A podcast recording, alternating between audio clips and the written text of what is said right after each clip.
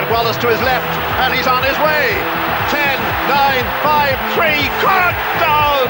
Wonderful try! We have a mole, Jim. Digs like a demented mole there. He just burst through the defence. Just watch this. Spillane gathers beautifully. In go the Irish forwards. This is Lenihan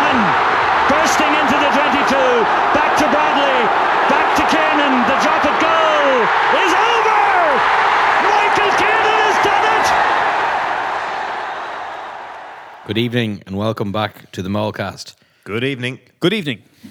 We're going to start where we usually do, uh, discussing hot rumors. Uh, it seems that it seems that Stuart Lancaster looks like he's going to be on the way out of Leinster at the end of the season. Uh, prior to pressing record button, you described this as a pretty much a disaster for Leinster. Do you Yeah. care to Do you care to expand on that? I, I, I don't want to believe it's true. I could, I can see it happening. Lancaster is out of contract at the end of this season. He's spoken before that he's, uh, it would take a, it would take something special to move him on from Leinster. Uh, he's enjoyed his time here. He enjoys the pitch time and working with young players and the cohesion that Leinster has. But he's also spoken uh, about how sometimes you know that you need to freshen things up. Now that's from the Leinster point of view, but also from his own point of view. He might have um, there might be a huge financial incentive from Racing, who have um, Jacky Lorenzetti is worth so much money. I, I read somewhere relatively recently that his company is, is the biggest player in Western European real estate. Lorenzetti has something like four billion at his disposal, which makes him easily the wealthiest of anybody involved with uh, with rugby. Herman Peter Wild, the fellow who owns Stade Francais, is another incredibly wealthy guy. He's a billionaire as well. Steve Lansdown, who owns Bristol, is a billionaire. So uh, if it if it's if it's just this huge life altering salary that that's on offer, like that's um, that could be something which Leinster can't compete financially with, and then you're asking a person to it's it's almost almost take a pay cut. When you know what's on offer and that the money that the readies are there that it's not a worster type of offer you know? Um, I'd be I'd be really sorry to see him go. I think he's done a phenomenal job at Leinster. Absolutely exceptional coach. Um, and I think he I really like him as a person. Uh, his availability how well he speaks practically there's there's very little I would change about Stuart Lancaster uh, as a person or a coach. I think he's an outstanding individual. I, I fully expect him to go, and I kind of think it's time. Um, at the same stage, like where to stay for another two years with Leinster, you'd, I'd, I'd welcome that as. But I remember when he signed for Leinster that I thought it was an absolutely great move. Like I thought that he was. I kind of thought Leo was pretty much out of his depth uh, as a coach, and that Stuart Lancaster was an extremely good coach. Like he'd done level, I think he'd done level five. He'd done like whatever the top level is that very very few people do. That he was very committed to it. That he coached at international level. That he'd he had a huge amount of hunger. That he he had a huge amount to prove, um, and like he was he was available because the World Cup, the English World Cup, was was such a disaster for him. Um, and he he wasn't roundly welcomed. I guess not that there was hostility towards him. There, there was just a lot of uh, belief that he was quite poor as a, as a coach, and I, I, I thought it was a brilliant appointment. Um, and then it's it's just it's played out really well. I was really been really impressed with how Leo reinvented his own role and managed to step back and how much um, sort of autonomy he was prepared to give to, to Stuart Lancaster. And I mean, Stuart Lancaster completely rehabilitated and then enhanced his reputation. And I think he's left Leinster on a very strong footing. And I'd have confidence in Leinster that they're a that that that be able to appoint somebody else um, in his stead. You know, so I was curious about Goodman being appointed. Um, like Brad Mooar is an interesting guy because he was he was coaching up here with the Scarlets, so he's been prepared to move. He was good enough to coach the All Blacks, and then he got um, he wasn't associated with a good All Black period. But I mean, again, he, he's a guy who's young, who's probably looking to rehabilitate his career, and there's there's doubtless others out there. Um, Bruce Deans, Wayne Smith. Wayne, I was going to say Wayne Smith, Nick Mallett. Um, so look, I, I kind of think it's time, and, and hopefully it's a great deal for Lancaster that he's, you know, he's moving over and moving. I mean, Paris, an incredible city, and he's hopefully he just gets a load of money, and he's you know coaching a team that are, um, you have a lot of cash, but like you know he might be back as well. It, Yeah. it's sort of. Like I, I don't know. I mean, it's. I think it's. A, I think it's a very good move for him. I presume it's far more money. Oh, I'd, I'd And, say I'd say the um, money's amazing. and I think his, but I think like I think his professionally, I go back to it. His his profile, his reputation has only been enhanced by his time at Leinster. Oh, 1000%. He was undervalued when Leinster picked him up. Judged on all, like not on all the wrong metrics, but on a lot of r- wrong metrics. It was classic case of, oh, uh, they judged on the World Cup, and you're going, England were a basket case when he took them over. He built a massive, really strong team culture. At the, at, at the stage when he came in, he got rid of a load of players and picked ordinary players with good attitudes. Do you remember he was picking Phil Dowson, the Northampton Saints, six seven? You're going and like you he's basically not an international level player. Moritz Botha, but he's there going. These were good workers that he picked in the team. Charge down Charlie Hodgson. He basically built that team around rehabilitating England as a bunch of hardworking and getting rid of the He got rid of the end of the 2003 yeah mob. Uh, not not mob, like not not the, the core or the the the veterans. Probably is the best way to describe them because they like those guys had won the World Cup, but Yeah. it was so difficult for England to move beyond um, that personnel and you know and all the best players had gone. And- so you were yeah. dealing with Tindall uh, and Lewis Moody. Um, But they were still getting picked. Like Yeah. they were still getting picked by Johnson up to the 2011, up to and including the Mm-hmm. 2011 World Cup. So he had a very difficult job to do. I mean, I suppose that you could always point to the fact that he finished second all the time, um, and even with Leinster, they were beaten in in you know Heineken Cup finals. Did, did they? Did Leinster win enough? I thought it was a wonderful marriage between himself and Leinster, and you know where to come to end at the end. You know at the at the, the culmination of this season. I think it's I think it's kind of time. Like I don't think it's. I, I don't think he's let anybody down. You know. no, I certainly don't think he's let anybody down, but I have to say I would much prefer that he stayed. But in the debit column, you have Matt O'Connor. But in the credit column, when Argentina were playing New Zealand, there was three ex Leinster coaches in the in the coaching boxes. You had Cheika and uh, Contepomi on one side, and you had Joe Schmidt uh, as the assistant on the other side. Would you not think that Leinster have uh, a good reputation for picking up um, up and coming coaches who are, are you know you know already uh, somewhat established, but they, they give them an opportunity to take, to move on to a bigger level. Like Czech had coached Parma, Joe was an assistant coach with the perennial Bridesmaids. bridesmaids in uh, in Clermont, but he was also he was very much the assistant coach behind Vern Cotter, who was a bigger name than him, and Contepomi, who I think uh, is widely uh, regarded as having done a good job. Definitely, he he didn't have a huge amount of pedigree behind him either, other than his like playing career. Yeah, he was like a couple, one or two seasons with the Argentine Super Rugby team. It's, it's a curious one because I don't know how much influence Leo has. Like the, the impression that I got from Lancaster's appointment was basically Leo rang him up and said, "Do you want to come?" And Mick okayed it, and then Nusafor was like, "Oh yeah, we're all right with this," but like it, it was Leo's decision. so basically, Leo did everything. Um, and the reason I'm saying it now is that like so Shane Nolan from Google has been appointed as the Leinster CEO. So you go, well, like how much how much input does the CEO have in selecting like a senior coach? And you go, well, he must have a lot.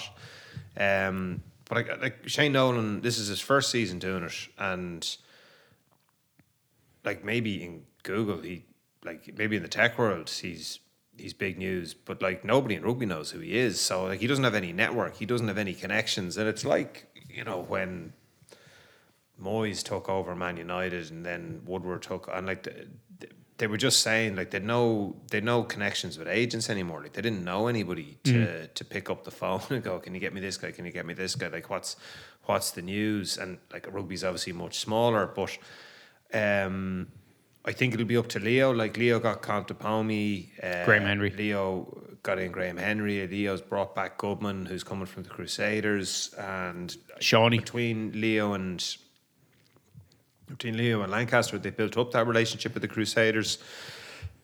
So I'd assume it'll be pretty much ninety eight percent Leo with Shane Nolan signing off on it, Signing the checks, yeah. and uh, that's the way it'll work. And you know, you'd you'd have to back Leo to go out and find, you know, the right guy. Really, Yeah.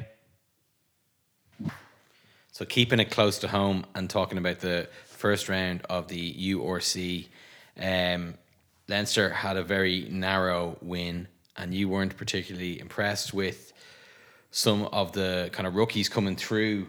And um, how do you think? I mean, do you think there's anything larger you can take out of a stuttering first day of the league performance away at Zebre? Yeah, there's certainly just something you can take from every match. Um, in that game, Leinster got off to a good start. Their pack was strong throughout. Almost to a man, I would say that the the forwards performed particularly good. Rhys Ruddock, obviously, in the first half with two tries. Jason Jenkins on his debut for the province uh, did exactly what Leinster would want him to do uh, in terms of his scrummaging the strength of the scrum moving up on the right hand side consistently. Great clear outs, bagged a try in his debut, moved well. He's really big, dude. He's just bi- built on a bigger scale than all the other forwards. Um, he went particularly well. Scott Penny had a quiet day. Michael Alaalatoa had a quiet day, but the other six starters did it really well. The, I I thought it was the most toothless backline display I can recall seeing from a Leinster side under Lancaster. Uh, like under under Matt O'Connor, that was like par for the course. So the team had uh, Luke McGrath and Ross Byrne, who are well used to each other. Then a new first centre in Charlie Ngatai, making his debut for the province. Jamie Osborne, the 20 year old at 13. Now, we played a lot of games at 13 last year. On the right wing, Rob Russell, and then a fullback, Max O'Reilly. I thought Rob Russell and Max O'Reilly were both poor players. We've all, you've often asked the question, rhetorically or not, but when is it okay to uh, criticize young players, and now it's okay. Now that I, now that I, now that I, just I saw those those two players. The the league has changed a lot. There's 18 games. None of the games will run at the same time as 18 regular season games. So it's much more like the league was in 2007 through to 2010. Uh, the the games don't run in tandem with the international, don't clash with the international games at any stage of the season. So the game that happens in uh, November is after the internationals. The two games that happen in February and March are the rest weekends of the Six Nations. There's fewer games. Uh, in in 2016 17 there were 22 regular season games 2017 18 21 regular season games there's 18 now so you're down like four games from the max three games from what we've been used to there's less time to experiment games are more meaningful and you really unless you've got injuries there's less and less reason to be playing third choice players in games. Uh, in this Leinster are shy at winger. Um, Tommy O'Brien has a serious knee injury. Um, we've got Lowe who's injured Larmour who's back for the weekend's game against Treviso Dave Kearney. Uh, and, and that's it. You know the four senior wingers on the books. Andrew Smith. Is he still He's academy? in the academy, yeah. Um, and and Russell's in the academy. Max O'Reilly's in the academy. Max had an absolute nightmare of a game. It's his first game of the season, and it was dreadful. And you're going, why would we pick this guy again? That sounds harsh, but like, why would you? You know, this is pro rugby. You're judged by a professional standard, and he he did very few things right. Um, he's played better in the past, but the nature of this game is like that's that's like one game that like 17 more games to go. Hugo Keenan's our first choice, Jimmy O'Brien is our second choice. If you split the games, if if if Hugo Keenan only plays seven games in the league, that's only 10 games for Jimmy O'Brien. You know, how many like uh, how many games get you up to 800 minutes? You know, 10 games at full at fullback gets you 800 minutes. Like that's a reasonable return on investment for your salary. How many how many players? How many overseas players can? Is it three or four? There's no there's no There's no Like, formal there's limit. no there? formal limit. You know, um, Tommy O'Brien. We should look to we should look to get a, a medical joker in. A medical joker could be sourced from a country like Fiji.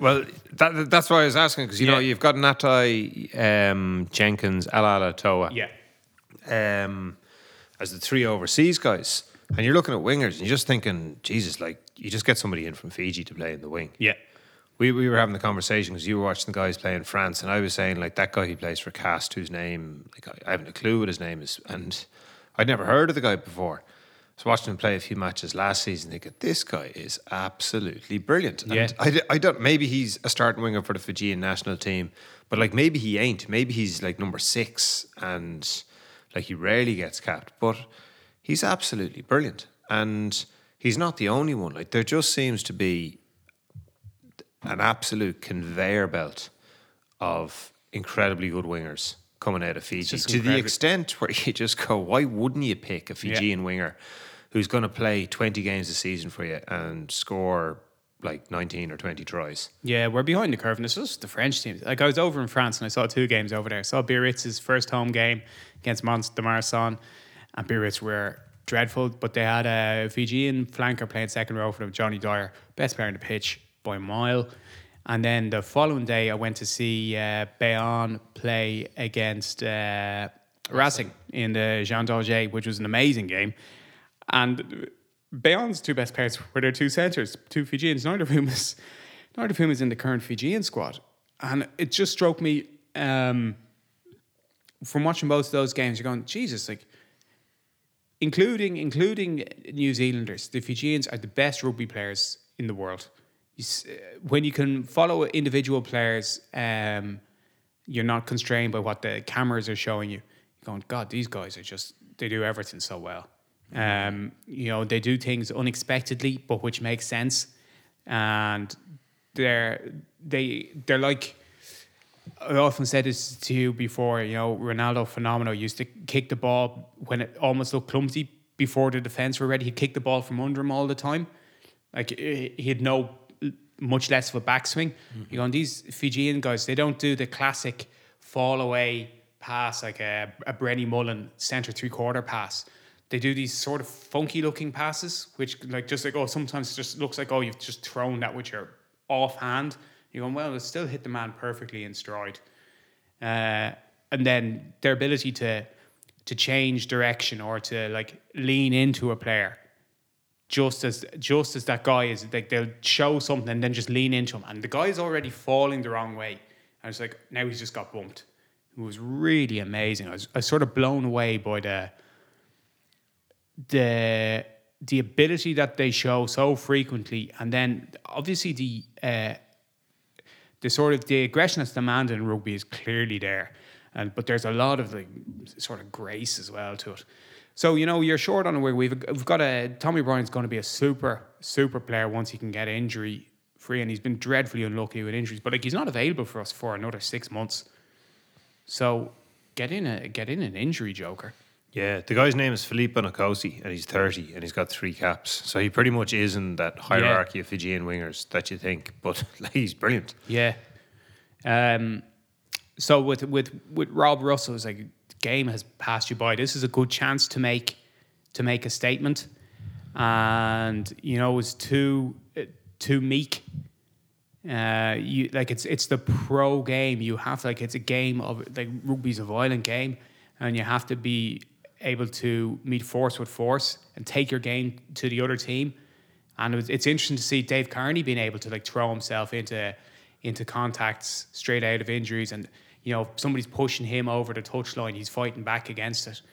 Um, and it's like the learning curve is just during during the older iterations of the uh, the league when there was games that were played, you know, might be on a on a Friday or a Sunday before or after a Six Nations game, you'd be fielding, you'd be playing against a Benetton team which had like again 15 internationals away, and you'd be playing essentially A teams against each other.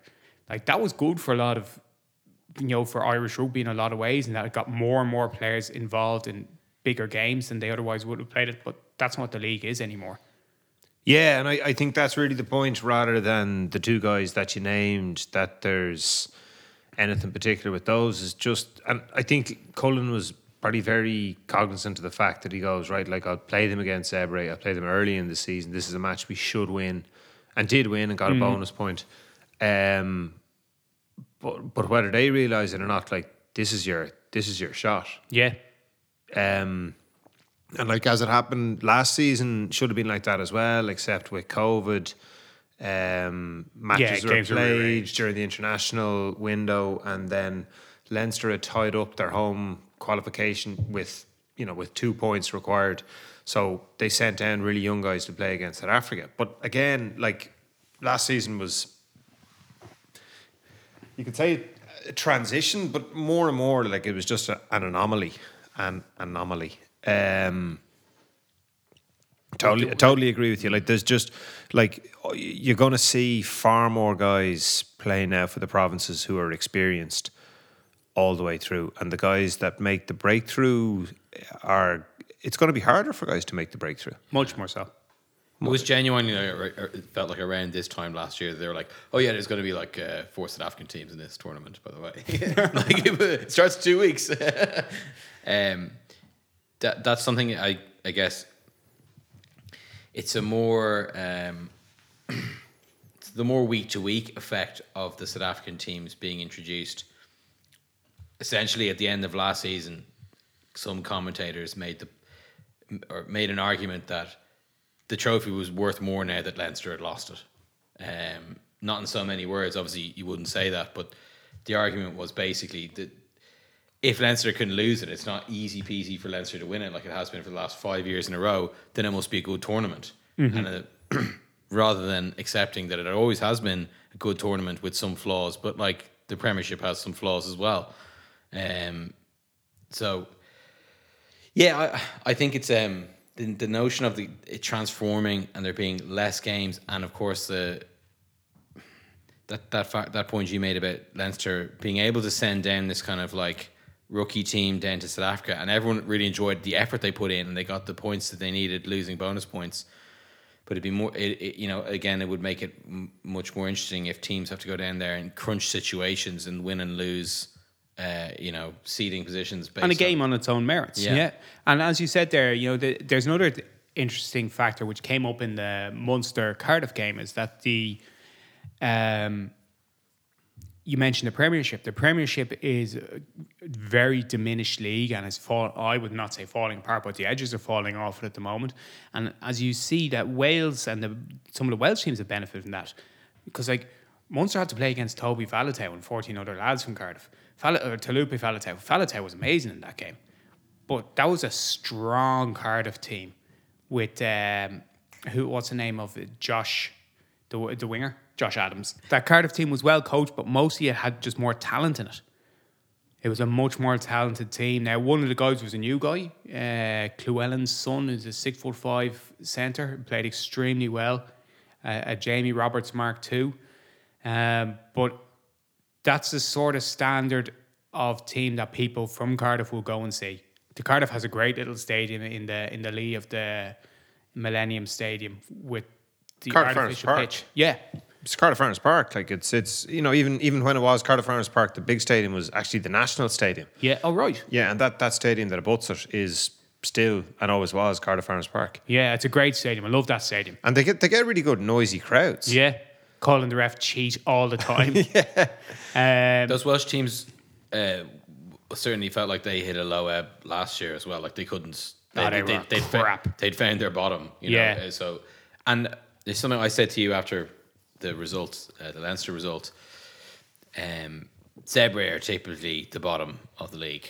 Like Zebre were good against Leinster. And they half. were much better. And I said to you, does it, do you, do you think another difference is that uh, maybe the other teams feel more buoyed that they can beat Ireland, or that maybe their resources are less stretched, um, you know, because they don't have fifty-five man squads like Leinster and Munster are able to call upon.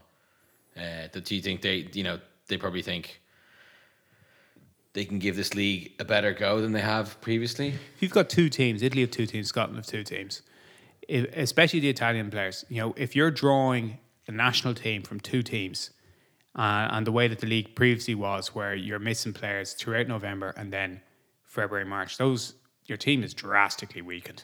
There's not enough good players in Italy to go around. So missing the international weekends is, is huge for the Italian teams. The Scottish teams have the nature of this. Uh, Scotland have lost a lot of players to England and to France somewhat. You know, I look at the really good Glasgow team uh, that won the championship in 2016. You know, they had Hogg, they had Finn Russell, they had uh, Jonny Gray. So two of those are extra, one those are Racing now. Like those are their big name. They're the biggest name players. Whether they're Scotland's best players or not, they probably they're three of the top five. Like that Glasgow team fell apart because I lost those players. Yeah, I, I look at it a little bit differently. That the the Italians, I'd say there's more money in the the Italian domestic game than there is in the Scottish domestic game, and like the Italians have a good ten team league underneath the two pros, but th- they've just never managed to make the two pro teams stick. Um, How many Like- Rainbow Cups have you won? Absolutely. And look, you know, Treviso ha- Treviso were good in the amateur era, like when, when David Campese and Michael Galina. Ina went over to play for them. Um, and I'm laughing about that. And, and obviously, like, it's Benetton Treviso. So, like, there's, there's an enormous brand associated and there's a real tradition there. And, like, they've started calling it Parma Zebre. And again, like we've sort of asked this, like, you know, why isn't one of the teams in Milan where there's just more people to go and watch it? Um, but even Parma's like a big place and like it's uh, agricultural. So if they if they can make it stick there, but the Italian under 20s, because we talked about Steve Aboud's impact, like there's more good players coming through Italian rugby in the last five years than there has been at any stage since the 1990s. And it should be very beneficial. Again, like Zebre have a lot of South Africans as well, but like it should be good for uh, for Italian rugby. And Leinster still won, but I, I, I, I I'm just curious what the impact is going to be on the number of opportunities that young guys get to play matches and and where they end up playing because there's there's obviously like a demand to be a professional rugby player but like you look in England and you go like how are they going to support it like how how many teams because because Worcester's I mean like Worcester's a real issue um well, before we get onto that, there's going to be opportunities for young Irish players to play against uh, a load of hilariously named uh, substandard South African franchises when they go on tour this September in like a week's time or October. No, Um, first game is 30th of September. Yep. So uh, that's something that's going to again stress the resources of the provinces. They're probably actually going to play more international players Yeah. as a result of this. And I mean, there has been some discussion about, about how you know they're taking away players from these uh, teams, and I think the URC uh, Magners League bashers like to be like, oh, you know, they're diminishing the tournament. But what I think is really going to happen is they're going to play more first team players. Uh, what do you think about this tour? Yeah. and and the squad that's been selected for it. But firstly, the whole nature of this tour, playing their three Currie Cup teams. Well, let's let's give we we've talked about this a little bit before. So uh, we've two different points of view. I thought when the tour was announced that it would be a vehicle for allowing the guys who either dropped out of the first tour through injury or missed it through injury uh, to go on tour, experience what the guys who went to tour in New Zealand experience a light version of that, but to travel to be coached by the Irish team, and this would be geared around uh, the likes of Ronan Kelleher, Hendo, Hume, Harry Byrne, um, Stockdale, Baloucoune, guys who missed out on going on that tour that would have been very much in the mix for being selected. Uh, and then the guys who played a little bit on that tour, such as Baird, uh, McCarthy, and then a couple of guys who were really outstanding under 20s over the last three years. So maybe like Big Tom, Crowley, Kendall, uh, Joe McCarthy, Osborne, um, Tom Stewart. Tom Stewart. But you know, so that that would have been like these are the guys who are going. You're trying. We had 30, uh, 40 players went on tour. Is that correct to New Zealand? Yeah. 42, I think, it wasn't it? But anyway, yeah. Yeah. And you know, you, you, so you're trying to cut down, and we ended up using 42. So you're trying to cut that nine players out of that torn group to get to a 33 man Rugby World Cup squad. And I'm saying you add in those guys who I've mentioned before, Conway, I should have mentioned, who missed that tour through injury. Like that's 10, and you build the other guys around the other fringe players. So I thought, like, this is going to be about getting all those players on something close to a same page, allowing the guys who couldn't perform, like Hume, Harry Byrne, etc., the chance to go out and tour with with their other contemporaries and finding like Marty Moore would go out. So you're finding your fourth choice tight head in case you get one injury. And and that's what I thought it was going to be like. And then because it was it was quickly announced, and I thought, okay, this I can see mm-hmm. the- this is weird that it's happening outside the international window, but this is what they're trying to do. And then instead they said, oh, we're just going to pick a load of lads who are on the twenties in the last three years. And I was thinking like, well, none of these guys are going to go to the World Cup, or maybe three of them will. So yeah, you, you so that was that was why I thought like this is silly. But you had a different point of view. Yeah, so I, I thought the tour, I thought it was completely random, and then I was there going, oh, brilliant! Like there'd be a midweek match. like uh, I don't know how they're going to broadcast it, but I presume it's going to be streamed somewhere. And I I kind of like the the the randomness of it. Really, just that it got, it got announced at short notice. Um, I'm curious with Kevin Potts going in as CEO, like what impact that has. Like as as a rugby guy, I thought that Andy Farrell, having come back from New Zealand with a series victory, it meant that he had a huge amount of capital that he could play with, and if he wanted this to happen, he could actually get away with it because you know he's he's riding on an absolute crest of a wave. So I, I didn't really have that many thoughts about who he'd pick, but when I saw it, I was struck by the fact that as opposed to Joe Schmidt, like Joe's a guy who'd pick his bench and have every single eventuality covered. Like he'd, he'd even have like he'd make sure he'd have a place kicker on his bench, maybe two, um, or he'd, he'd certainly have two place kickers start, and he'd have like a guy who could play second center and winger if he had a full back, you know, if he had a full back out half on the bench, all this sort of stuff. Farrell doesn't do that. Like Farrell goes out and like picks the guys who give him the most pop he's much more uh, of a risk taker than Joe, who is who is much more risk averse. And he's also a guy who played professional rugby from the age of sixteen. Like he was kind of like, ah, look, if you're if you're good enough and you're given the chance, you you'll take it. Like this this is the way it works. Like and. I just thought, geez, like he's he's looking for stars. He's looking for like you were saying, three guys. If three guys make it from this touring party into Yeah. the thirty, in how many players go? Thirty three to the World Cup. 33 and there's 35 And this like tour. we, we brought 40 to, to New Zealand and we mm. brought guys like some guys missed out. So like if three guys make it, that that's an incredible number. Like I think if two guys make it, it the tour will have been successful. And you like you don't know what positions they're going to be in because they might be in the Well, I'll give you it, two. It sort of depends. It sort of depends, like where Ireland have injuries heading into the World Cup, and it it depends just which guys just have a breakthrough season and and show a huge amount of pop. But I I. I thought it was a real, uh, like it was a risk takers tour, and he's, he's looking for guys that can shine. He's not looking for midweek captains on this tour, and he's not the sort of coach who looks for midweek captains anyway. So you think he's casting a net as wide as possible for bolters? Yeah. Right. Okay. Yeah, it's like the difference between batting average and like slugging percentage. Like he's looking for like Yeah. Joe Schmidt is batting average, you know, get hit on the ball, get a base hit, get to first base, and then Andy Farrell's like, I'm going to load up on this. If this pitch is like anywhere near the plate, I'm going to hit it over the, into the seats. Yeah. And like this is I know that that Moneyball was was a fairly short um, sample size, but they talked about how good the A's were in the regular season. Yeah. And then how much they fell away in yeah, the playoffs. My shit doesn't work in the playoffs, as Billy Beane is quoted. Did he say that? Yeah. Yeah. And you see now the really good guys from the A's were picked to go to the Yankees and they did work in the playoffs. But like he didn't have nine of those guys. You know, he Yeah. just he just he was able to identify them. That's why reporting the expected goals of- of a football match afterwards, a single football match, is fucking irrelevant. It's about big numbers. Anyway, that's that's an aside. So you think he's casting the net wide for? So you thought it was going to be an Ireland A tour, essentially.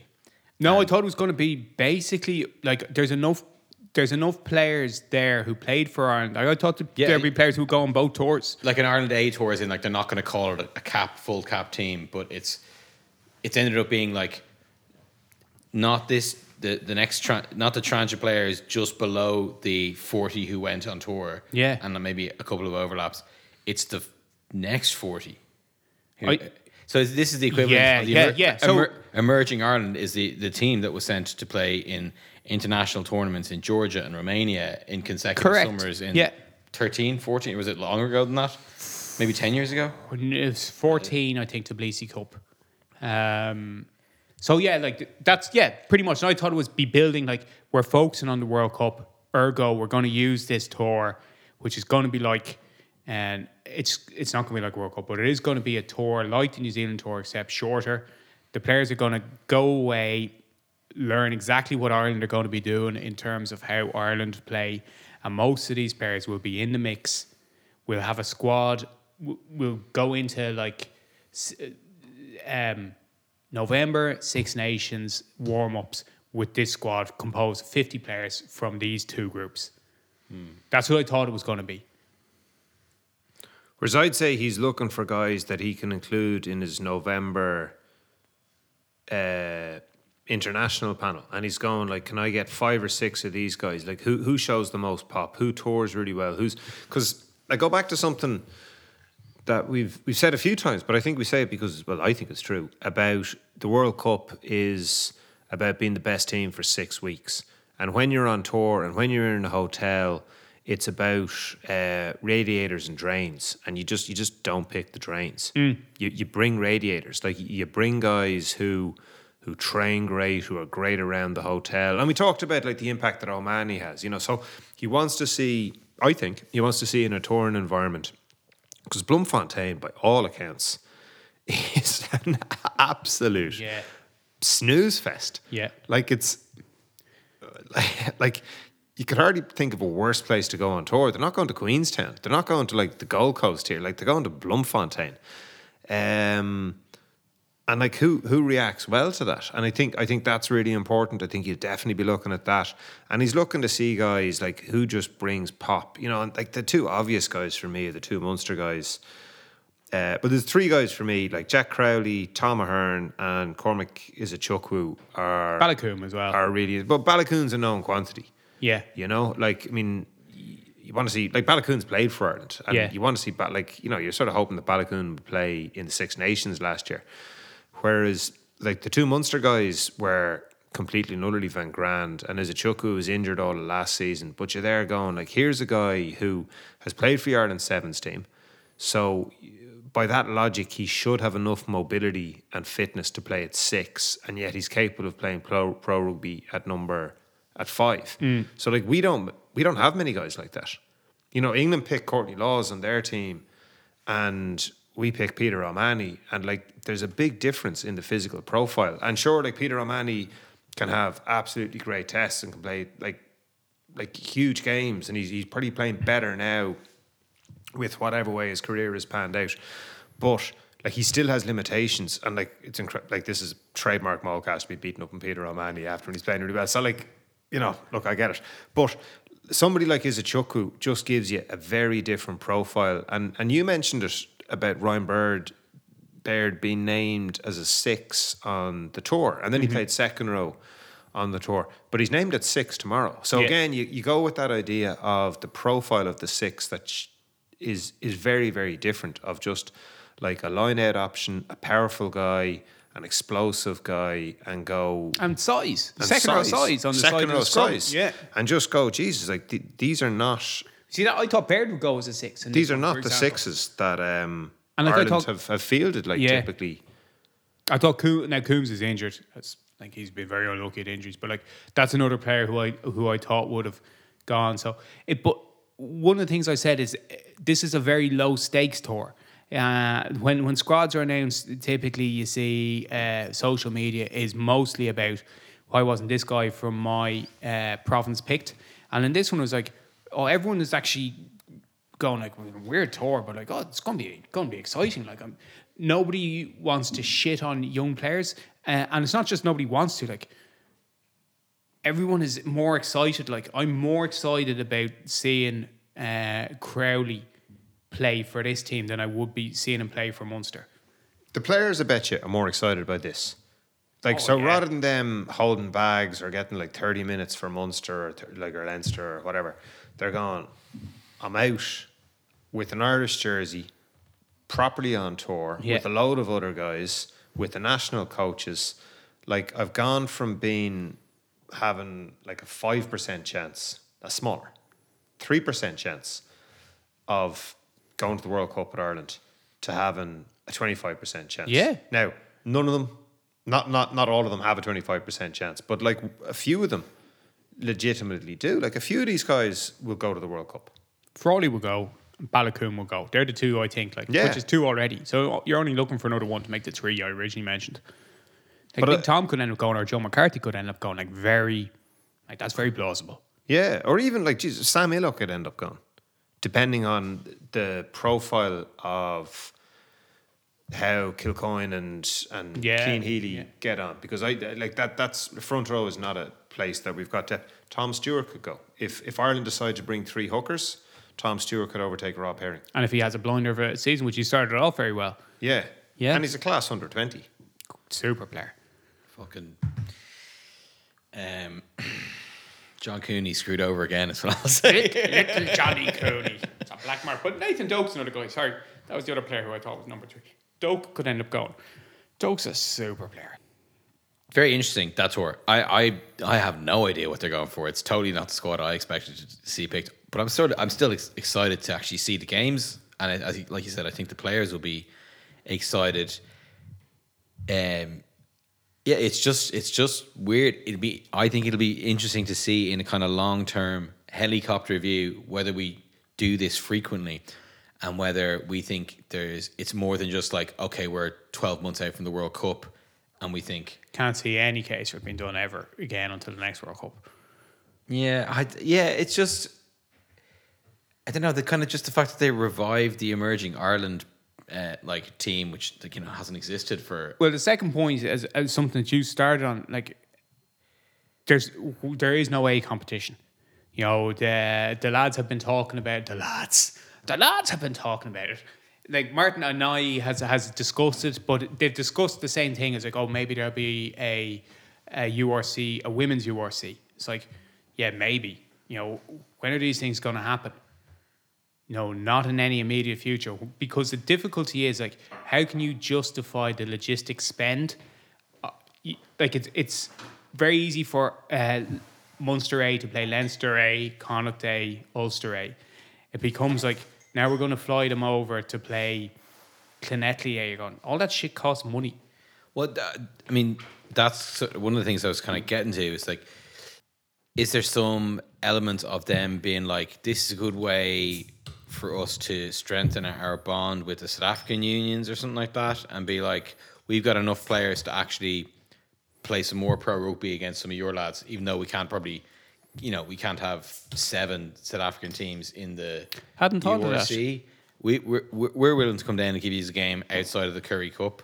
And like we know there won't be that many people there, but like it's more exposure for the Griquas and the I, I was thinking of it more, and I suppose that's where I was going with the Potts, with, without fully thinking it through. That the IRFU signed it off. That if you go, we want to have an A League. Like, how many guys do you need to have in your squad, and how many of these realistically are going to play of the eighteen league matches?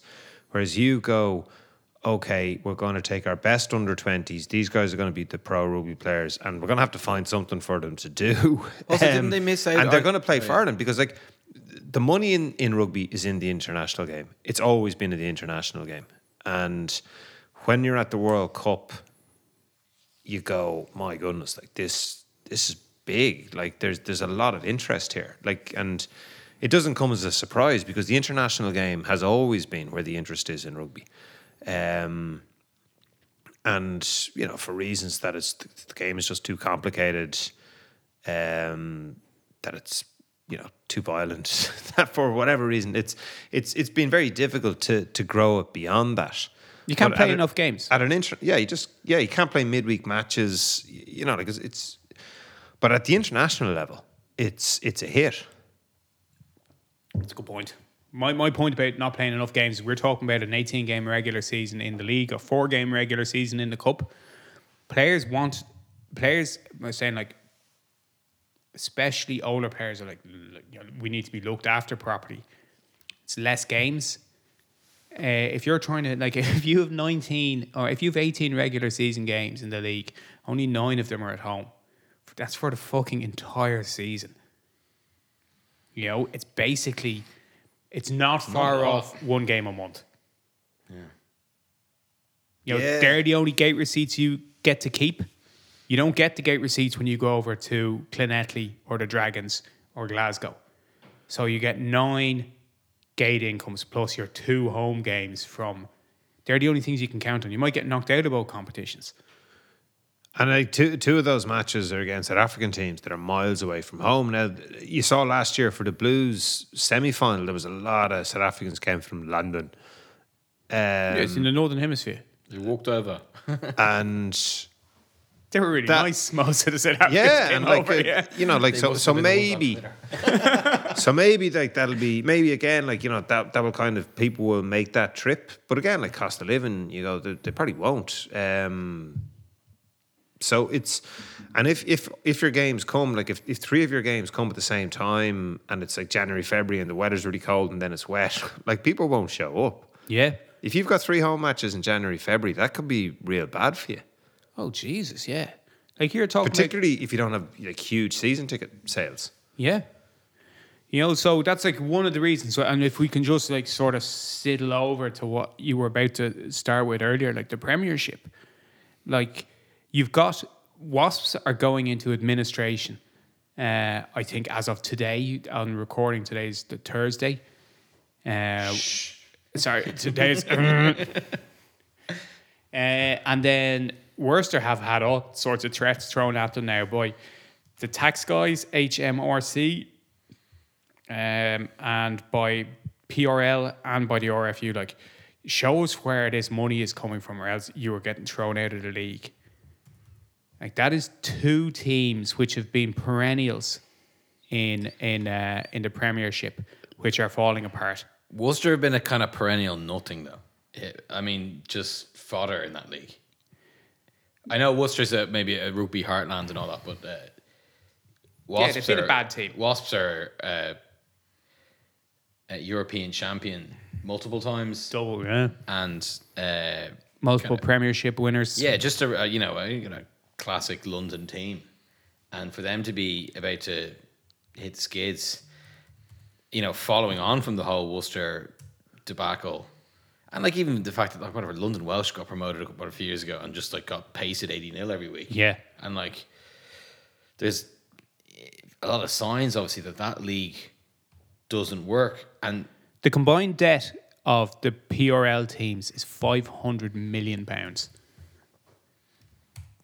that's a lot of debt. It's a huge amount of debt. All these clubs do not function as profit making businesses. So, what happens when you lose a particular owner? Uh, so, the guy who, I can't remember his, his second name, Cecil something, the guy who bankrolled Worcester, He was uh, he was Cecil Duckworth was it? Was he a Formula One guy as well? yeah. Well, what he did was he invented a uh, he was an engineer who invented the condensing combi boiler, like so a very efficient boiler which is used in houses throughout. Jesus, I don't know everywhere as far as I'm concerned. Certainly Ireland, England, you know, Western Europe. So he invented a, a product and then like loved rugby, seemed to be a great old gent. Um, basically allowed Worcester to function. Like Worcester has is an old club. Like I think it was founded in like the 1880s, maybe the 1870s. Like uh, so he basically allowed it to, to become a professional outfit. And then the two guys who who own it now, it's been sold. I think once from uh, Ducksworth, and then to these guys maybe twice. These these guys look to be uh, you know, spivs basically, and it's a it's a shame. Like yeah, Worcester were never a championship contender, but they were they were a big old club. You know, they're a good rugby club, heart of the community, and it seems like the uh, that they're in complete disarray. It's not just a particular one failure. It's like these lads have run the, the company into the ground, had no business owning a a rugby club, couldn't afford to do it, and uh, it's a shame to see a club go down like that. Oh yeah, of course, yeah. A hundred percent, it is. Uh, I didn't mean to pour too much Worcester sauce on their chips. Oh God. Um, But you know, I was, I was listening to a uh, or reading rather an interview with um, the owner of Bristol, who is a billionaire, Lansdown, um, and he's saying there's not enough commercial revenue from the game. The PRL need to do something. It's like Jesus, like you're a billionaire, and, and your idea is the PRL should do something. yeah, like fucking what should they do? well, he did become a billionaire by spending his own money, did he? No, no, no. But like, what are the ideas? You know, we need to make this a like this is. A, he's saying that this is a great game played by good people, uh, and there's a lot of interest in it. You know, we need to, we need to, you know, explore more commercial. And you're going like, what? Like, what do you need to do? Like revenue, getting people in through the gate. Like we tend in Ireland certainly, and I'm gonna. I tend to look as the Premier, the PRL as a block, but there's a huge disparity in the members of that block. Like Leicester have a huge gate, get in shitloads of people every other weekend for their mm. home games. Massive gate. Worcester have a tiny gate. And Worcester aren't even the smallest. Like Sale don't have anybody coming in through the doors. Newcastle have even fewer. So like Worcester are the third worst supported. Like Newcastle and Sale both have lower average attendances. So like Newcastle are the next one to, to fall. Yeah, I can't see how they can survive. Like nobody goes to their games. Their like their their gates are approximately they're a little higher than Connacht's average gate, and like the RFU aren't paying for all of Newcastle's players. They're paying for like maybe one or two. I know somebody could pay for them. Oh, we all know. um, but th- like th- those other clubs, like I don't know how Sale can make any money. Their gate, they, their average gate's about five k. Yeah, ab- ab- absolutely. Like I, I Whereas the- Leicester's average gate is about 18k. Those those are all going to go down as well, like this winter. Oh, completely. Like They they absolutely will. Like when you if you have if you're paying for two tickets, right? You're paying for two. Say you're paying for two stand tickets on the halfway line in those in those clubs. Let's say they're forty pounds each. That's eighty pounds. That eighty pounds doesn't exist anymore. That eighty pounds isn't even paying one third of your additional energy bill. Like that money is not there. Yeah, and we we talked about this indirectly with the international, the, the price of going to international games. Even I was talking about like international tickets. You talk about the profile of people who goes to watch matches, and like they're all old. Yeah. you know, like it's a great jamboree to go to if you're forty and over. But people who are younger don't go, and you go, oh, "We need to do something to attract younger people." And you go, "Make it cheaper." Like, Yeah. do you want to know what the secret is? What, what should have more noise, uh, music? He's like, make it cheaper. And like, people don't want to hear that. But you go to the club final last year, and you see who goes from Terranure and you go, this is absolutely deadly because it costs a tenner to get in. Yeah. And they know the players, but like, sure, it doesn't matter what they're going. They're going because their mates are going. Like, that's the reason people go to watch sport. It's not like people go for different reasons, but That is a reason. Though. that is a reason. Like, you know, you want to go because there's atmosphere, because you're going to be, you're going to be able to go a little bit nuts. And again, I see like this, this doesn't appeal cross sectionally. Like, you sort of want to go, I want to have really clean toilets, I want to have families. And you go, yeah, but like, you really want to have young lads who just want to have craic and you know go for a whiz wherever. Like they go on the terraces and you don't want to encourage that behavior but like that's that's the core. And I'm like I'm not saying like you need people piss and everything. Like, I- like that that's that's a distraction but like the people who bring the energy are young lads but they're not going to go to expensive stuff. Then they're going to get priced out. And if you look at this as a steward of the game 20 years isn't that long but you need to have young lads coming in in their teens and 20s who are going to go with their families in their 30s and 40s and then go and spend like you know kind of indulgent amounts in their 50s and 60s Yeah. when they have it and they don't have any other obligations. Yeah. and that's the model. And if you like if you cut it out so then you go you have to make it cheaper. Like you have to put in terraces you have to provide and like again my my obsession with terraces.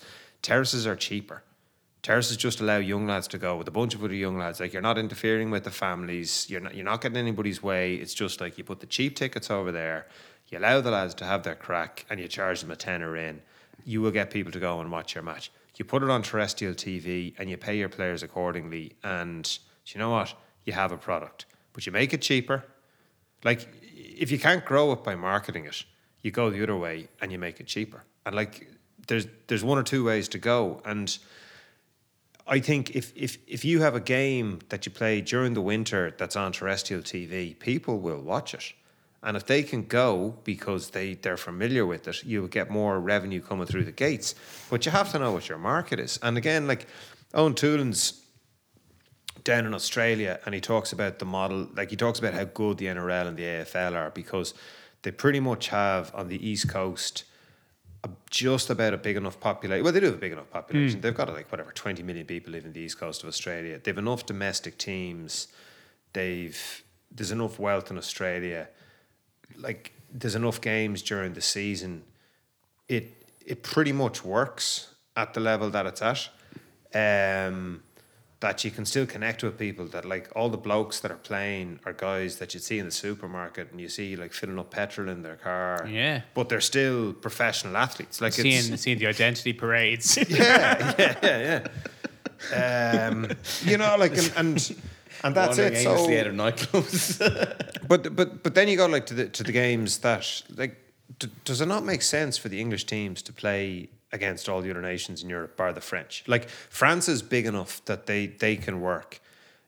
England like should be, but they don't like they've been arguing with their union for all of professional all of professional rugby. And you go the union is all the money. Like if if you don't play matches at the same time that, that the English team play matches you you should be able to get money from the English union. Like they mm. should be able to give you money you're not going to make any money in rugby like Leicester maybe may turn a profit but uh, like to, you would get more people going to watch rugby in Wales and England if England were playing Welsh teams. If you know, like if that was the way the league is going, and like I don't know, like it's I, I would say the last two decades have been an anomaly. Like even we were chatting about the price of energy and all that sort of stuff. We're old enough to remember when like you had single glazed windows and you just put on more clothes when it was cold. Like and and you you save money and everything just got ridiculously cheap in the 90s and you go like this is deadly you can you can fly everywhere. Um it costs a fraction of the price that it used to and you sort of go but like was there not just a massive deflationary effect with communism ending and huge markets opening up in eastern europe and in china in particular in asia in particular just having a deflationary effect upon everything, both labor and goods, and that things are actually getting back to normal. Like this is this is life. Yeah. That you know you do just have to put on an extra jumper and all huddle together in the same room or like this is constantly we live turning the lights off everywhere. we live we live in the North Atlantic, but like th- that local scale. I don't know that, that that's what it looks like to me, and like that that's I think that's where rugby's like rugby league used to be on BBC on a Saturday, and you always used to watch it. One hundred percent. That's exactly what I was going to say. We knew, like, certainly all the Wigan players, most of the, of the Warrington players, most of the Widnes players, mm. and it's like because they were always on the box. It was sport that BBC had on, but also um, the cost. Like, I completely agree with like the the ticket cost for going to Ireland South Africa, and that's a huge game. So you know they can charge like there is a there is a big market for it. But like the top top price ticket is 165 euro for one ticket, which is so steep. Like that's if you're going on your own. You? Yeah, So if you're if you're not going on your own, right, just the cost of two tickets is, is more than 300 euro. Like they're not aimed at at you and me. Uh, well, maybe they're aimed at you. They're not aimed at me. uh, like I'd never pay that much to go to a rugby game. I would never pay that much. Well, not never, but like I wouldn't pay that much to see Ireland South Africa. What if Ireland South Africa was 81 years old and he might never play again? I'm I'm November. I'm I'm going to the World Cup, but I'm going on packages because it's impossible to get tickets. Hmm. But I'm going like to three weekends of it, and through the jigs and the reels, I haven't a clue what I'm paying for my ticket because, like, I'm just glad to be going and I'm paying it. But like, that's the World Cup. It's on every Yeah. four years. It's and this one's in Paris, so I can actually go to it.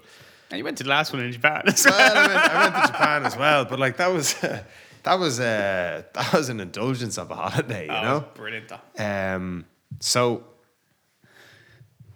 but like to do that every November, I don't know. I, no, no. Well, I, I do know. I wouldn't go. I just like, why, why would you bother? Like, why, you can go and see the 20s in the club, like, and get your fill of rugby. And this is the thing, like, if you go and watch rugby matches, you don't care standing. You're used to standing. Yeah. You're actually like, and you don't have any elevation at most matches. Like, Yeah. you're, you're standing on a touchline. You're now standing beside Astro rather than like just in the muck. But like, you're probably used to standing in the muck as well. I always was. No, I completely agree with you. You know, the big issues are to get people to go to games is um, that there should be available terrace tickets should be like really affordable, and then in order to make the game bigger, to grow the game, the game should be on terrestrial TV. Neither of those things are going to support players' salaries where they are but this strikes me as just like players players have been overpaid through competition with France, which has an, a, a rugby economy. Uh, like the biggest thing, whenever I look at the the players uh, in England, you're going like you're you can't, you can't you don't earn the money you're being paid. You know, I know that. Like you might work really hard, but like all your clubs are in debt. Not not that many people are going to go and see you. Yeah, and if you had fewer it's nothing teams, against the players. if you had fewer teams, and like streaming rights are, are the interesting thing here because you know Todd Boehly was talking about the um, the All Star game, the North versus South, but like Todd Well, Boehly, that that almost like a false flag. All the other stuff he was talking about in that interview was exceptionally interesting. But Todd, like, Todd Boehly, like Todd Boehly's still in his forties, right? And Jesus. like, while he might have been kind of wealthy starting off, like he he was not born a billionaire. Like th- this is a guy who mm. made his billions, and you know, rightly or wrongly, that's. But like the, the opportunity, look, I mean, the land of opportunity. So he lives in America. He bought the Dodgers, and he did a deal with the cable network. I think it was Time Warner, but he might have bought. He might have like he might have bought some of Time Warner as well. He might have. He ended up showing all the Dodgers games himself, and he was like, "There's a market to do this," and I'm I'm amazed that it's taken this long for football to get there. Maybe not the Premiership because they have that collective agreement, but I'm Yeah. amazed that like Real Madrid and Barcelona don't already do this, um, and and just broadcast their their rights, and. You know, I'm kind of surprised that other teams don't do it and just say, They "Look, we're wouldn't have just a league to play against if they. they wouldn't have a league. Yeah, yeah, yeah. But the thing is, I mean, the, the the the conversation if you're moving into it is like the Premier League is already a super league. Is everyone else in Europe going to go? All right, Benfica, Sporting, uh, Bayern, you know, Dortmund, Schalke, or whoever, you know, the all all the other classic names go like, It's about forty of us. We can do two divisions up and down, and then we can still have a Champions League against it, or I don't know, whatever. There's like, is that not going to happen as as well? But then you know, would people go to those games flying all over Europe if that was your regular season? See this, and this is the thing, you know. See, you you'd have to. Well, well, people people like from Amsterdam could go to matches against Dortmund because it's just like it's train journey. the Germans wouldn't go to those games. The Germans wouldn't The go. Germans would throw yeah. tennis balls in the pitch or not turn up or whatever. They wouldn't be going. Yeah, I know, we're- we're miles off We're, we're miles yeah. off the topic, but I, I think I think if if like Ireland could def like Irish teams could definitely play English teams in a league. Like the, the transport isn't an issue. Oh It yeah, would sure, actually we go to Wales and Scotland. Like, It, like it would. Would you prefer to go to England?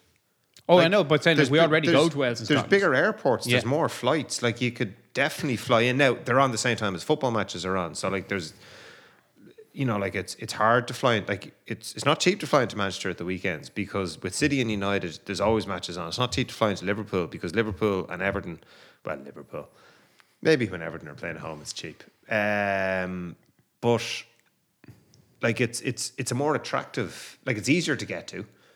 Um, and they'd be great matches. Like and and yeah, like But- they'd be really really good. So I- kind of like in, in the Premiership, the Welsh and the Scottish teams, it doesn't make sense for them to go in. For English rugby, it actually does make sense for them to play against the Welsh and the Scots and the Irish and the Italians and the South Africans because Yeah. there's so many South Africans living there. And rugby's a different game than football. Like rugby just doesn't exist on the same scale. So to me, it makes sense that it goes that way. Now, the fact that it makes sense does that mean the way it's that's where it's going to go? Ugh, Who knows? It hasn't done to date. English very difficult to deal with. Yeah, very difficult. Um, but the, I, I was reading this report. It was a, it was a, you might have seen it. Ian. There was, uh, it was an academic paper written by Liverpudlian um, academics about how people choose to spend, what matches they choose to watch in football. Uh, so these are viewers sitting at home, and it made the point towards the end. It was saying like rugby just used to organize it didn't it didn't really have leagues until like relatively late in its organization. It just used to organize big games between teams of roughly equivalent sizes, and that's how it drew. Uh, that's how it drew spectators. Are going, oh, now Bath are going to play against Cardiff. Cardiff, And everyone's going to go and watch it Yeah. in Bath and Cardiff. and Or Leinster. Gloucester. Like, Correct. And Leinster would draw more every time if they said, we're going to play, if they said in, in season, say, just say in the rugby season, we're going to play a friendly against Saracens, two full teams, rather than playing in a league match against the Dragons. You could sell out Lansdowne Road for the first game. You probably will half fill the RDS for the second. I'm not sure where that's going, but it's like big teams against big teams uh, in in like Britain and Ireland sort of makes makes sense for all involved really. And I my my problem is dealing with the intransigence of the Premier League, Premier Rugby League owners who are uh, who have not proved themselves to be good bedfellows with each other. They cheated each other in the past with salary cap scandals, and they've tried to Mm, take control of European rugby for their own ends. So it's a difficult one to come to terms with. You'd much rather have union led teams. Yeah, because they're looking after the good of the game, and and maybe this is a very doe-eyed view of you know human nature, but like ru- rugby needs rugby to be at the center of all its arguments rather than self self interest or money because like that just doesn't work for the scale of the game that it's in like Yeah. maybe i don't know if it works for anything to be honest but like it it probably doesn't because even in America, which is the most capitalist society, they've got collective negotiations, collective bargaining at their pro sports teams because they understand, or they they fluked upon it. I'm not sure which. That's what works best. Like that that level of competition, um, between teams, that any given Sunday idea is is what attracts people to go and watch the matches.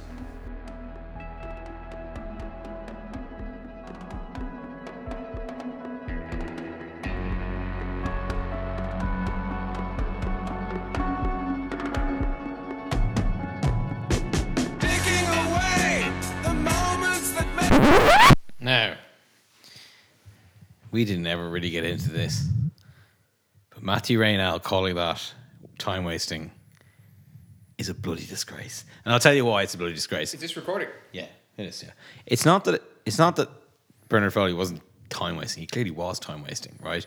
My point all along has been: if you don't enforce a rule, it's not really a rule or a law or whatever.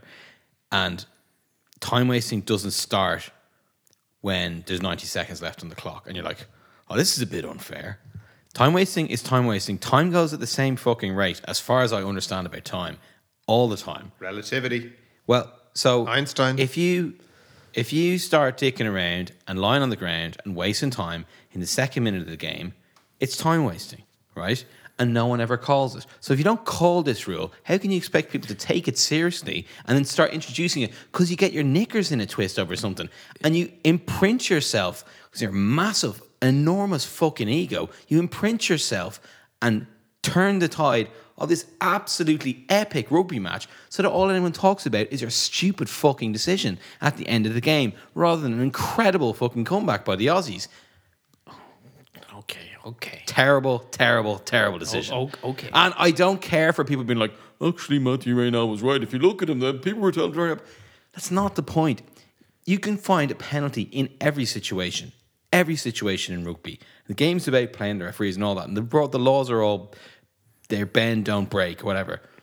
Don't put yourself in a game like that. Or Australia have come back from 31 10 down to win, to be leading whatever, 37, 36, or whatever it was. Don't imprint yourself on a game of that stature with a ridiculous decision like that. That has never, never been, never been called in any other rugby game I've ever seen. Don't, take your penalty quicker. I have to I have to agree about un, unenforced laws and then choosing to enforce them. That laws become laws, laws become laws, and used people are used them because they're norms, societal norms, or in this case, sporting norms. If you don't apply laws and then choose to apply a law in a particular circumstance, knowing that it exists, but it is never otherwise applied, you've changed yourself from being the policeman of the game to the judge of the game and you've changed yourself, you make every policeman in society a judge. And that's not their role. If a, policeman is a policeman just decides, well, there is a law against this, I know it's never, I know it's never uh, actually, it's you know we never use it, but it exists, and I'm going to use it now. You're going, you've changed yourself from being a policeman and doing your job to being a judge. So I agree with you. Rory O'Connor made a great point in on the other side of that. He's saying if this is the first instance of of referees cracking down on time wasting, I'm all for it. It's not, though. Correct. It's not going to be that. That is, in my opinion, one. You had a you had a pet peeve thing in our headings or law changes. Like rugby needs to be played faster. That's where I was going to go. I was going to give the example of the Bulls playing against Leinster last season. The referee told them to hurry up Ref kept on telling six them to hurry times. up, and you're going blow the whistle and penalise them, and then do it again, and then do it again until until they actually hurry up because it's an absolute blight in the game. Like the number of subs and how slow the game has gotten are two of the blights, and the subs slow it down. That you're going, and and again, like this is another kind of one of the pet peeves. But if you want to crack down on time wasting, do it as you say all the way through the match. And it's like yellow cards. Like it's it's like I was giving him a, a, a warning. He, he might go to a yellow card next. And I was I, I always think, no, like if he gives if, if it's a professional foul in the second minute, bin him bin him. Like it's it's for it's not for repeated infringement. It it's become for repeated infringement. It's like you have to keep on doing stuff wrong. When it was introduced, it was just like if you're being cheeky, it's a yellow, and it, it was never refed. To my mind, it was never refed properly. It should have been just if guys are taking liberties, bin them. the referees have been in the rugby championship, which has been brilliant, In Yeah, it's been a every game, there's been, I'd say, probably four four yellow cards in every game. It feels like the e- it feels like every every second or about fifty percent of plays are played under advantage. Oh God, yeah. And it's like, so you have all this sort of like false rugby where people are like, I can kind of dick around. It's not really going to, and then go back, back and like can kick into a corner and get a set piece. And the game grinds into these like set piece things. And then it's like all people taking breaks. You're taking the flow out of the game. There's no continuity. There's no thinking on your feet. It's way more set plays. And it is diminishing the game overall, even though this has been really like a brilliant tournament as well. But it's, those are things that like, I, I, I- just find it I find it frustrating that the referees have such strict guidelines about certain things and they've protocols that they follow. But then on things like advantage, penalty advantage, because the penalty advantage is so big because you can just boot the ball down the fucking field 50 yards. And if you make 20 yards, it'd be like, and it takes you 10 phases, it'd be like, it's actually not as good as just booting it down. And you just you've just played 40 seconds, 50 seconds, two minutes of of non-existent rugby that didn't happen. So like Yeah. you have this thing where you go, they need to I don't need I don't know if they need to make something give more free kicks and free kicks be better than they are at the moment. Or they Allow need, drop goals from free kicks. or they need to do You can't take a scrum from a free kick and no drop kicks. You can it's drop just kick. tap. Oh, you can drop kick. Yeah. So drop can kicks. There's tap no it. drop kicks in games anymore. Yeah, yeah, So, yeah. I don't know. Yeah, There- there- yeah. but there needs to be something. drop. It, there needs to be something better than like, okay, there's been an infringement, so we're gonna play until like these guys drop it, and then they can just fucking boot the ball down the line. I'm like, just fucking give the penalty straight away. To be honest, this is like, this watching this rugby under advantage is tremendously frustrating, and then the referees sometimes will just go on a whim, be like, actually no, advantage over. Yeah. and you're like going like. Why the fuck was that advantage over? Because and like it's there's no there's no protocol for deciding that at all. It's Yeah, yeah, completely yeah, on the whim of the referee. Yeah. and it's it's it's it's totally mental. It's not. that- le- it's not legislated because sometimes, sometimes like someone will do something weird and unexpected on an advantage, and the referee will be like, "Ugh, they made five yards, advantage over." Yeah. And sometimes we'll grind forty fucking meters up, and they'll be like, there'll be 15 tackles, and it's like, oh, you're still playing under advantage. You made 30 meters, and you're So going, there needs to be. I think there needs to be like a very strict, like it's three phases under advantage. That's it, and it's or maybe it's five. I don't know, but no more because this this playing rugby under advantage. Five seconds. Well, let's say let, let, well, let's say if it's three phases. So you basically you your out half would immediately know I need to either get out. I need to get in my. We've got three phases. To do like a, a drill or like or an up and under or a crossfield kick or whatever. But we can't just go f- faffing around. I never thought of it like that. that Anyway, it's not it- legislated. It's one of, yeah, yeah. It's one of these things that advantage over referees isn't basically- legislated for Referees' at all. whims are just completely random. anyway. well, it's very, it's Whimsical. Whimsical is much Better. It's actually very tough for the ref as well. You know, if he had better guidance. No, Yeah. I, I, I, I agree with you on the Raynal thing, and but also as and I agree that it's not going to be the start of a great fight against time wasting. Because if it was, you know, sorry to, to cut across you, but if it was, they would have done their usual. The protocols we're going to cut down the time wasting. Instead, the- like the first game that South Africa really badly beat New Zealand, were kind of reviewing too many games at once, they just every play, every play, they just lie down. And in the second game, Luke Pearce hurried them up, and it's like it's a verbal hurrying. It's like, come on, form the scrum. Come on, come on. Water carriers off. Like there needs to be way more of that in rugby. Just hurrying people up, forming a scrum. Like scrums take so long to form. It's it's amazing. And now obviously, and just like constantly telling water carriers to get off. There's a lot of scores in rugby, so there's a lot of dead balls. That's when the water carriers come on. I don't think there should be a water carrier break. I initially thought like maybe there should be a timed break. Come on at twenty minutes. There's no need for it. Like there's no, there's no, there's very few three all six three games. Very very few. You know, and those games are slow anyway, so you don't need. Yeah. So even at even at extreme, even at high pace, like there's tries, there's penalties. That's when the water carriers come. Water carriers shouldn't be on the pitch. Like there's there's a lot of players like this is a secondary thing. So I, I started something, but like coaches don't coaches don't always have the game's interests in their best heart. They're very like super knowledgeable about the game. Don't get me wrong; they know the game better than anyone. Um, but they're in it for their side to win. They're not in it for the good of the game. So as a result, and if if you tell players like the game just needs to be played faster, half the players will say, well, "I don't want to fucking play it faster. That doesn't suit me." That's called the forwards, you know. And the backs are going, "Yeah, we'd like to play it faster." But the third people involved in this are the spectators, uh, and it's like they all want the game to be played faster.